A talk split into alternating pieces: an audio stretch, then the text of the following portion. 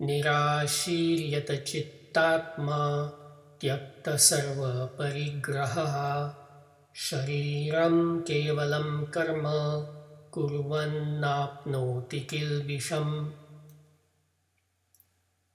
Now the Sandhi Vichhed.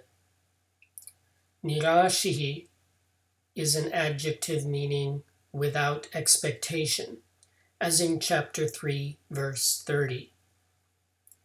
Yata Chittatma is a compound of yata, meaning effort or striving, chitta, a noun meaning consciousness or thought, and atma, a noun meaning essential self or soul, as in verse 7. The implication of the compound word is controlling thoughts and the self. Tyakta is an adjective meaning forsaken, similar to tyaktva from the previous verse. Sarva is the singular nominal form of an adjective meaning all.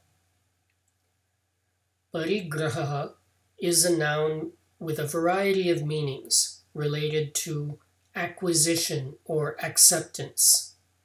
I translate it here as possession.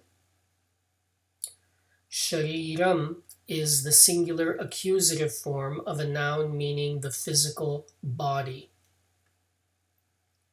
Kevalam is the singular accusative form of an adjective meaning only or solely.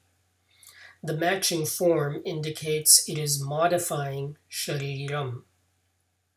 In this particular context, it seems to be used as a parenthetical exception to the forsaking of all possessions. Karma is a noun meaning action, as in the previous verse. Kurvan is a form of a verb meaning executing or performing. Na is a particle of negation.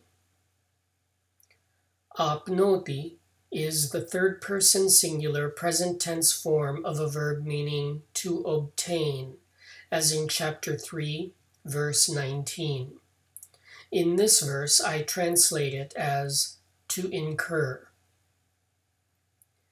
Kilbisham is the singular accusative form of a noun meaning guilt or sin.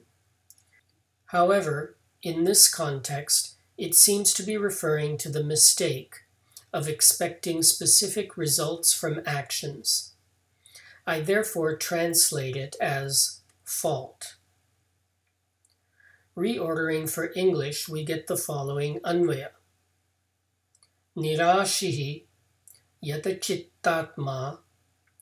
tyakta sarva parigraha kevalam shariram kurvan karma न apnoti kilbisham.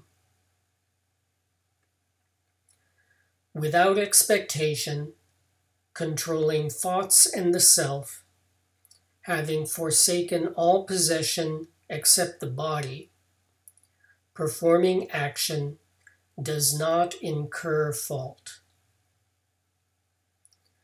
This verse continues the description of the wise person's actions, begun in verse 18. Here, Krishna emphasizes the importance of controlling the thoughts and the self, presumably because it is tempting to begin thinking and acting in ways that expect specific results. This verse makes an exception for the physical body. I think this is because the body is our instrument of action. Also, sustenance of the body is largely within our control. Thank you for subscribing to the 5 Minute Gita, narrated by Milind S. Pandit, with gratitude to my father and Sanskrit teacher, Dr. Sudhakar M. Pandit. I recommend English translations by Swami Gambhirananda or Swami Chinmayananda. The late Dr. Sundar Hattangadi has also published Sandhi Vichhed and Anvaya, available online.